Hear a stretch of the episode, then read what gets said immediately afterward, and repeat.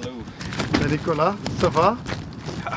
Ik heb afgesproken met Nicolas Beren, stichter van Revive. Spannend gewoon van hier toe te komen. Om te gaan wandelen. Hier waren we nog niet geweest waarschijnlijk. Nee. Ik kan me dat voor. Ja, het moet niet altijd een vergadertafel zijn. Weet je waar we zijn? Kom naar Vosselareput, stelde Nicolas voor. Maar dit is een schitterende plek. Ik ben hier in 20 jaar niet geweest, denk ik. Je gaat niet ontgoocheld zijn. Dat is een beetje de on the verve tussen Deinze en Latam zo. En hij had gelijk. Dat is een oude arm van de Leie die hier loopt. En wij kwamen vroeger hier zwemmen. Dus dat is eigenlijk een onofficiële zwemplek in open water.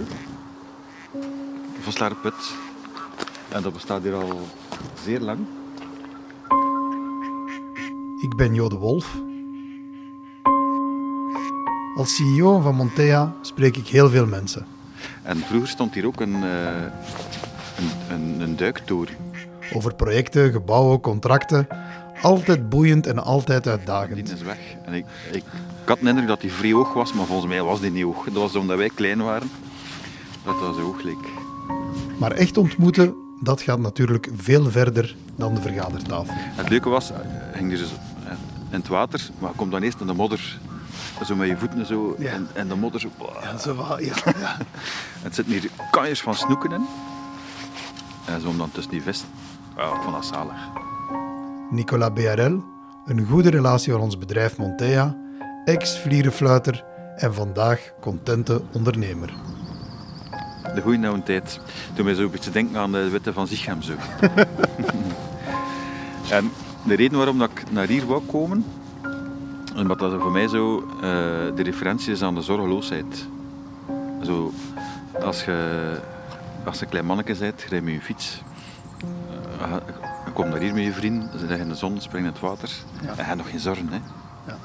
Welkom in de podcast Voorbij de Vergadertafel. Zorg over de lief.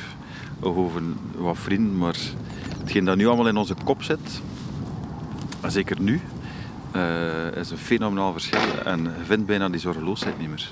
Dat is zo ver weg. Ja. Waar gaan we naartoe? Ja. Hier is het poortje toe. Ik weet niet hoe je het kan hingen opkunnen. Volgens mij is er ook wel geen luis. Als ik 8 jaar was, was ik echt een vlierfluiter. Hadden mij toen gevraagd, als ik hier lag in mijn zwembroekje, weet nou dat ik nu zou zijn, wil je dat doen? Had ik waarschijnlijk nee gezegd. Had ik gezegd van, nee, laat me maar alleen. Maar er zijn zo van die krachten die je tegenhoudt. Hè. Door de hoesting om te ondernemen en dingen te realiseren, dat zat er wel altijd in, maar was dan een droom? Nee. Maar ik ben content, ja.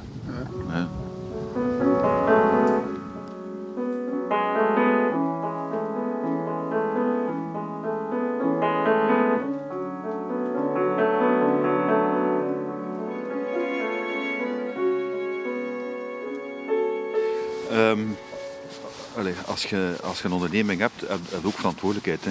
We hebben nu een hele organisatie, 60, 65 man, met allemaal een gezin en kinders.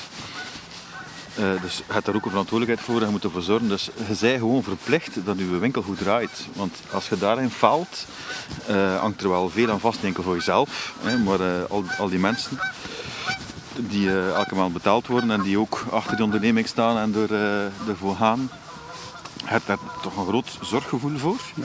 En dat is toch iets dat ik... als ik oplet hoe lang, 35 jaar terug, denk als ik hier lag in mijn zwembroekje. Dat had ik nu al niet gedacht. En ik ben architect van opleiding. Nee, ik moet altijd corrigeren. Ik heb architectuur gestudeerd. Ik was niet de beste ontwerper van mijn jaar. En ik heb mijn stage niet gedaan. Omdat ik was in het 5e jaar, las ik de tijd in plaats van de architectuurboekjes. Of eigenlijk las ze allebei, maar dat was dan de tijd van de flippo's. De free lunch IPO's. Omega Pharma, al die dingen, Lerno en Auspi. Dat was niet een gouden tijd. Nu is dat terug. Dus ik heb mijn stage niet gedaan. Ik heb dan Vlerick gedaan, mijn MBA, 99. En Dat was ook een complete flip van uit zo'n culti-omgeving komen van architectuur, Sint-Lucas-Gent. Zeer progressief. Kunstschool. Dan naar de Vlerick. En ik mocht daar binnen, omdat ze in de Vlerick altijd zo'n witte neger nodig. Of die Chinees. De meesten hadden tv gedaan of juristen of ik weet niet wat allemaal. En die architect mocht er ook bij. Dat was dat een van sportkot als ik op Vlerick zat. En twee zaten Afrikanen van een stuk op.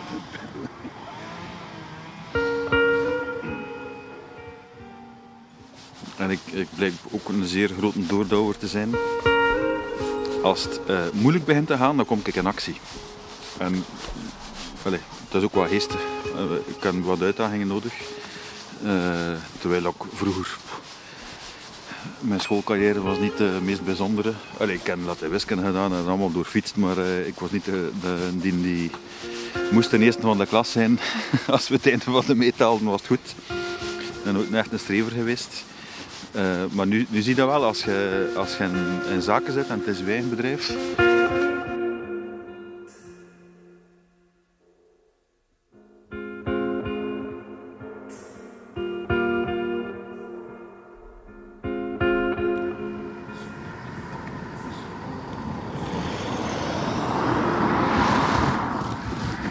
Vroeger was dat dus ook niet, hè? Iedereen kwam met zijn fiets of met een camino. Dat was een tijd van de camino's. Heb je dat nog gehad? Nee. Ik ook niet. Nee. Ik kwam met het fietsje. Nee, dus om terug te keren, ik denk dat ik er soms van versteld sta dat ik soms wel een strever ben. Want dan gewoon om diesel door te krijgen of als je risico ruikt of ziet dat het dan wel in actie schiet. En dat ik ook beter rendeer als het wat moeilijker gaat. Ja. Als het gemakkelijk wordt, vallen in slaap. Hè. Ja, inderdaad.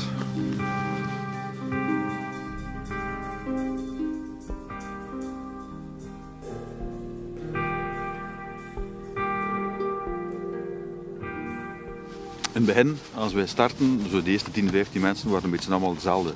Allemaal een beetje kopietjes van je eigen. Halve ondernemers, like Jelle, die dan ook op zijn eigen begonnen is. Maar dan komen er andere mensen in de organisatie waar dat nog wel moet vaststellen. Ja, de mensen op finance dan mogen geen ondernemers zijn, want dan wordt het wel risky. Hij krijgt andere types. En dat vind ik wel leuk om te zien hoe je daar dan op een andere manier moet mee omgaan. En dat je niet kunt permitteren om de hele tijd als een wervelwind door dat bedrijf te razen. Dat ook wat rust moet laten de mensen in hun hoofd, zeker nu. Eigenlijk in de keuze van... vandaag is iedereen bezig met CSR en duurzaamheid en verduurzaming van zijn vastgoed. Maar eigenlijk toen dat jij met Revive begonnen bent in 2008, was dat ook nog niet de mainstream idee van we gaan het onszelf eens wat moeilijk maken en we gaan... Van de industrie of van ons? Nee, het businessplan dat je toen geschreven hebt om te zeggen van kijk, we gaan achtergestelde, we gaan de vervuilde buurten gaan opwaarderen. Dat was toen ook toch nog niet echt de mainstream. Vandaag is dat een mainstream idee geworden. Ja. Maar toen was dat toch ook, dat was toch ook niet de gemakkelijke. Omdat je zegt van ik heb moeilijke dingen nodig, ik heb uitdagingen nodig. Dat was toen toch ook niet de gemakkelijke weg. Nee, maar ja, die strategie lag vast van in het begin. Wat we wouden doen. We wouden gewoon recycleren in plaats van... kijk waar we lopen. Ik zou me dat nooit kunnen inbeelden dat we zo'n gebied beginnen verkavelen en hier woningen bouwen. Ik vind dat is verschrikkelijk. Ja. Vandaag kan het ook niet meer. Er zijn er nog veel die proberen. Maar effectief waar we opgestart zijn, een van de, zonder namen te noemen, grotere verkavelaars van het land, heb ik gehoord, zijn directiecomité gezegd van laat die mannen maar doen, binnen 3 jaar is het toch failliet. Want met zo'n model, die groene jongens, dat brengt niet op. En ondertussen doen ze het allemaal. Gewoon omdat ook maatschappelijk, juridisch, niet meer anders kunt. Maar het is effectief zeer geëvolueerd. We zo presentaties geven over onze duurzaamheidsstrategie. In het begin was dat de 3 P's. Dat is een rappe, hè. People and Profit, dan kwam daar Prosperity bij en een andere PACE. En nu heb je 17 SDG's met daaronder 400 KPI's. Dus het is sophisticater geworden. En het wordt effectief mainstream, maar er zijn veel bedrijven die het nu doen omdat ze niet anders kunnen. En bij ons is het verschil, het is gewoon ons DNA, we zijn zo geboren. Ja. Dus het staat erin van in het begin. En ik denk dat dat ons verschil wel maakt vandaag. Dat we moeten daar geen effort voor doen. Het is gewoon wat wij doen. Ja. Ja, een boer biedt een plant. Ja, je doet dat, hè. Ja. En het voordeel is dat echt ons DNA is dat ook zo mensen aantrekt. En dat is wel... We hebben verschillende persoonlijkheden in het team. Maar iedereen werkt bij Revive gewoon omwille van, de grote woorden, hè, omwille van de purpose economy. En, maar het is gewoon omdat we allemaal dingen doen dat we denken dat we belangrijk vinden. En dat je het daardoor ook intrinsiek graag doet. En ik denk dat ook een succes is van een bedrijf. Als je een team hebt die intrinsiek gemotiveerd is, dan is het gewoon... Eerstig vinden en als ze familie en vrienden zien, als ze over vertellen, als ze gedaan wat dat bedrijf doet, dan heb je gewoon een veel grotere dynamiek. En dan moet je niet specifiek te pletter werken uit 70 uur per week. Dan werd het ook gewoon efficiënter en rapper, denk ik. Je ziet misschien ook minder als werken op dat moment. Ja. Maar, het is ook een hele, ik ga niet zeggen een ontspannen sfeer, maar toch wel een hele familiale sfeer bij jullie. Als ik bij jullie op het bedrijf kom, dat is wonen en leven en werken. En... Dat is ook een gevaar, hè? Ja. Want om duur is je werk, je privé, ja. En omgekeerd. Maar ik vind dat niet erg. Maar mijn Peter de Munk, die zegt altijd... als iemand zegt, ja, work-life balance is niet in orde... Dan zegt hem van, als je het onderscheid maakt tussen je werk en je leven, dan heb je sowieso al een probleem. Ja. Want je werk is zo'n belangrijk deel van je leven, dat als je vindt dat je werk je leven... als je werk geen onderdeel is van je leven, dan zit waarschijnlijk je ladder tegen de foute muur gezet. De ladder.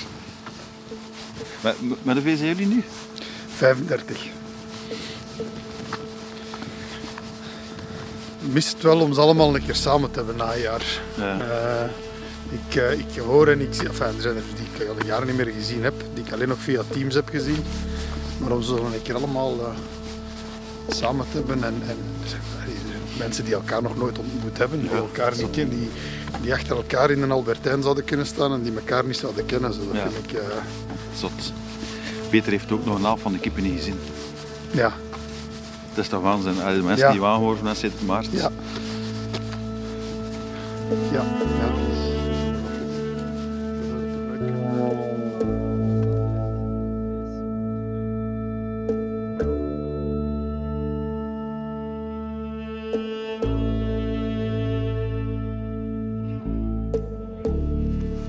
Welk deel van uw persoonlijkheid dat je in jezelf herkent? Herken je ook in het DNA eigenlijk van het bedrijf dat je zegt van dat is eigenlijk een deel van ons DNA wat ons uniek maakt en dat eigenlijk voortkomt uit wie dat ik ben en hoe dat ik in het leven sta? Dat is een zeer moeilijke vraag, denk ik. En op zich, langs de andere kant ook zeer gemakkelijk, denk ik. Maar ik vind het moeilijk om zelf te zijn. Eerlijk zou ik dat moeten vragen aan het team, maar als ik daar zelf moet op antwoorden, denk ik...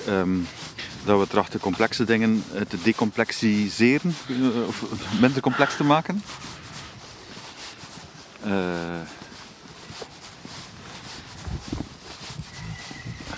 En dat we op een, denk ik, een eenvoudige manier trachten zeer professioneel te zijn. Maar dat we vooral zo het keep it simple, het is dan allemaal moeilijk en complex genoeg. En dat we vooral trachten onszelf te zijn en dat het... Zo die extra lagen die je soms ziet in onze sector, de high finance en mensen die verschrikkelijk uit de hoogte kunnen doen of dingen complex maken, dat tracht mij ver weg van te blijven. Redelijk no-nonsense ook. Ja, compleet no-nonsense. Ja. Je ziet dat ook aan onze bureaus en hoe dat wij...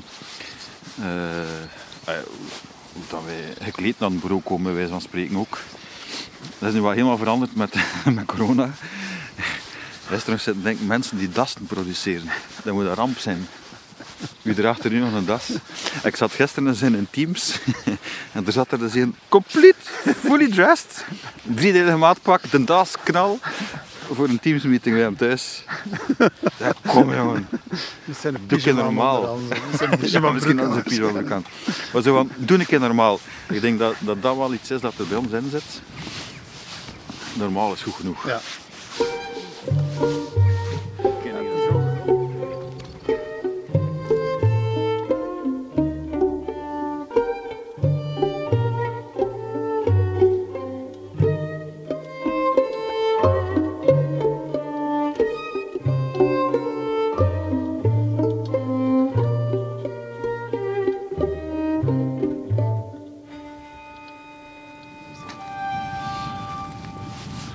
Zijn wij hier een route aan het volgen of zijn wij gewoon... Nee, wij... dat is de route naar Aalst. Gaan we straks in ons stuk komen.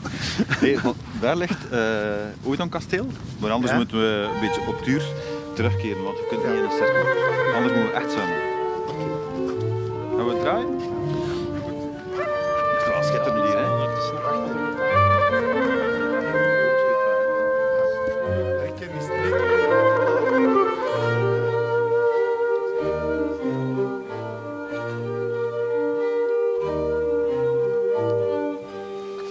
Dus eigenlijk is dat iets wat ik heb moeten leren met de jaren. Dat is om durven enkel te doen wat ik graag doe / goed doe. Mm-hmm. Dat is het ideaal. Ja, maar je moet dat durven. Allee, ik durfde dat, 10 jaar geleden durfde ik dat niet. Ja, maar dan groei je gewoon trager. En ook, er zijn misschien mensen die dat veel beter doen dan jij. Absoluut. En die dat graag doen, waarom zou je het dan uit een ander pakken? Je kunt enkel maar voor frustraties zetten, voor complexiteit en dan stoot je zand in de radar. Ja. Ja. Over laatst was er een investeerder die bij ons geïnvesteerd is. Onder andere, waar we samen een project mee bekijken. We waren over contracten bezig. En bij mij, ik lees bijna geen enkel contract. Ik zou niet weten wanneer. En die vroeg me dan, Nicolas, je leest toch je contracten? Nee, ik kan dat niet. Ik moet elk contract gelezen hebben voordat ik het teken. En ik dacht van, shit, ik ben slecht bezig. Hè? Dat gaat hier fout gaan, want ik ben hier de baas van het spel. Ik moet toch al die contracten gelezen hebben. En dan stelde de vraag van, dat is de keuze, hè? Ja. Ofwel lees je effectief al je contracten, doe je misschien 1 deal per jaar. Ofwel, ons legal team is gewoon top. En die kan dat veel beter dan ik. Waarom kan ik dat lezen? Ja. Ik heb er niets op toe te voegen. En als je dat niet beseft, of niet kunt... Ja. Dan word je dezelfde bottleneck van de organisatie. Ja. Ja. Uiteindelijk is dat wat dat je... Als je in een groeiende organisatie zit, zoals bij u of zoals bij ons, heb je altijd ergens een bottleneck. Hè? En dat is, ofwel is het je finance team dat niet mee kan, ofwel is het je operations of je development of je commercial team. Er is altijd ergens waar dat het een rem. En het is eigenlijk altijd die rem eruit halen en zo terug naar de snelheid overgaan. Dat vind ik fantastisch. Dat is het geestig zo dat er is. Continu.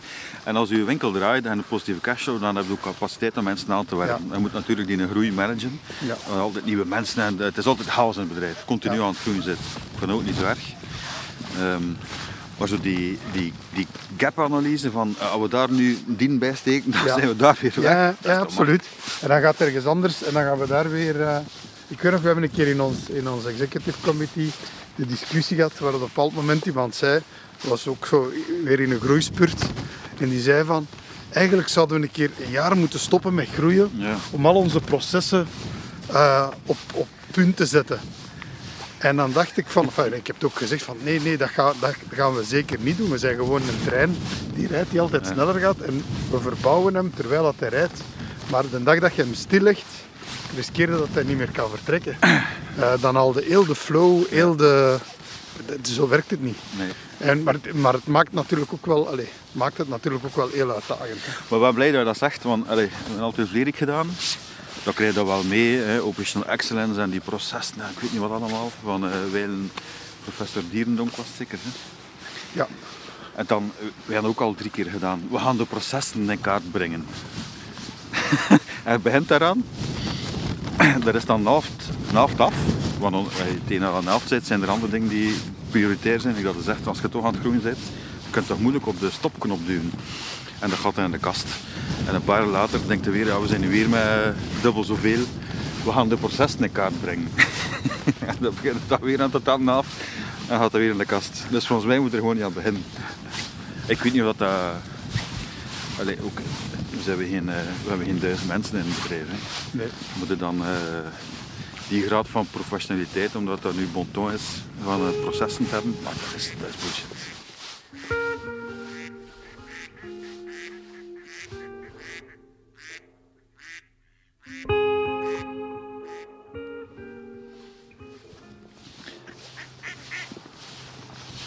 Ik ben ongelooflijk gelukkig.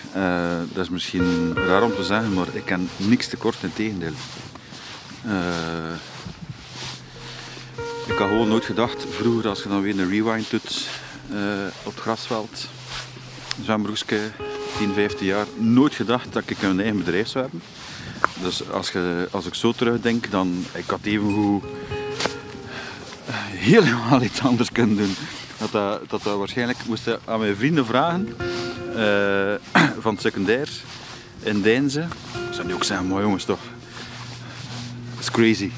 Ik denk dat niemand dat gedacht had. Dus dat vind ik wel, als ik echt achteruit stap en kijk naar mezelf, vind ik dat wel een zeer rare wending. Maar ik moet wel vaststellen dat ik dat zeer graag doe en het ook niet kan loslaten.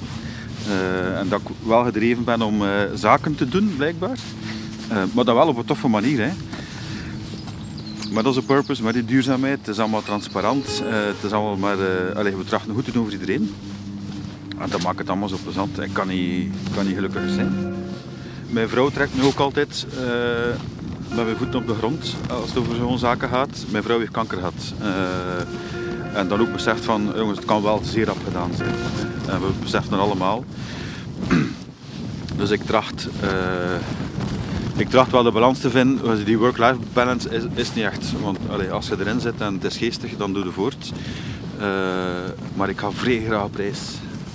En je kunt werken en geld verdienen zoveel als dat je wilt. Maar als je daar geen plezier kunt mee... als je daar geen plezierige dingen kunt mee doen... dan heeft het ook geen zin. Hè. Dus ik tracht... toch 4-5 weken in de zomer op reis te gaan. Ik tracht dat... te rekken. Elk jaar een week extra. En nu had dat niet. Ik dacht dat ik dat heel hard ging missen. Zo daar. Ik mis dat wel, hè. Zowel professioneel. Ergens naartoe vliegen, een sitevisit, ik weet niet wat. We zijn 2 keer aan het buitenland geweest op 2 jaar tijd voor het werk. Dat is fenomenaal. Vroeger zaten wij om de 14 dagen in de vlieger. Continu. En dat geeft ook wel wat rust in. Ik bedoel, het is veel kalmer en het lukt ook. Behalve, we hebben een site gekocht in Polen. Ik heb hem wel gezien, maar bij de closing was ik er niet bij en dat mis ik wel. Maar privé op reis gaan, en dan refereer ik echt naar mijn jeugd, waar ik een losbol was en een sanfoetist en mijn totem in de scouts was zorgeloze wolf. Die wolf vond ik een raar, had ik niet begrepen, was die zorgeloosheid. Allee, het leven is meer dan werken alleen, hè.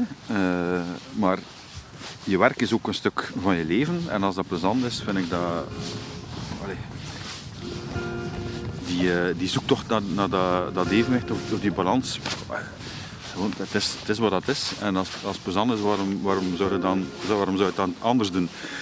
Maar ik wil wel nog enorm veel reizen. Ja. Omdat ik ook gewoon graag op reis ben. Ik zit graag in het vliegtuig. En mensen die vliegangst hebben, onze CFO Stijn, panische vliegangst. Ik vind dat gewoon plezant. In de vlieger zitten. Ze zijn gewoon weg. En dat niet? Nee, dat doe ik niet.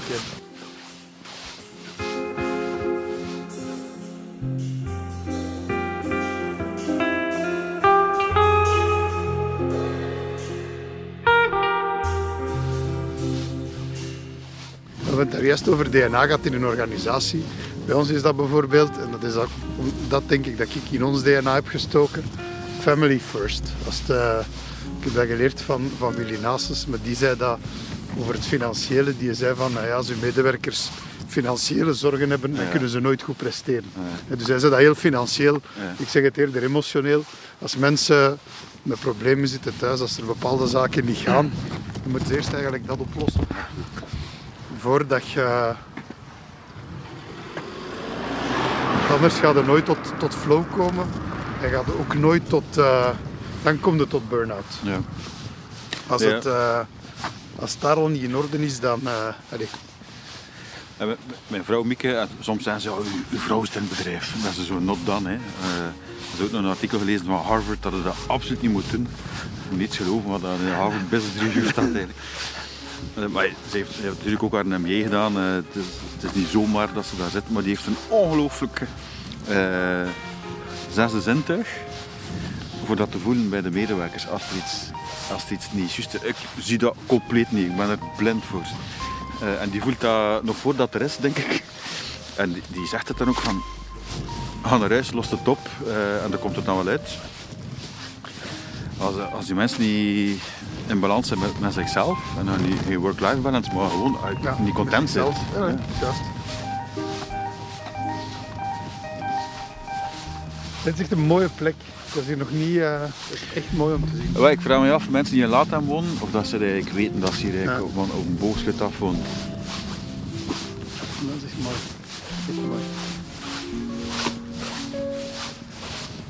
We hebben de vorige opname gedaan in Knokken op den Dijk met Filip Moeikjes. Ken je Filip? Ja. Op Patronalen. Ja. Ik dacht van in de zee en het ruisen en de wind. Ja. Ik was het helemaal vergeten dat de dijk... Buiten het weekend is dat gewoon niet een bouwwerf. Hè. Dat zijn allemaal montchargen en boren en... Ja. Dat is precies dat we midden op mijn chantier stonden. In plaats van op de dijk stonden. Dus, ja, en er ook van genoten. Ik had getwijfeld voor naar Teetje te gaan met jou, maar... Het was waarschijnlijk een klassieker. Ja, voilà. Dit is speciaal, hè. Ja, het is niet echt... We zijn een krokus naar de zee geweest. Appartementje huurt. Echt super van. Je luisterde naar de podcast Voorbij de Vergadertafel. Grote dank aan Nicolas van Revive om hier zijn verhaal te delen. Jullie bedankt voor het luisteren en graag tot een volgende aflevering. Dan ga ik opnieuw wandelen met een gast uit het rijke netwerk van ons bedrijf Montea.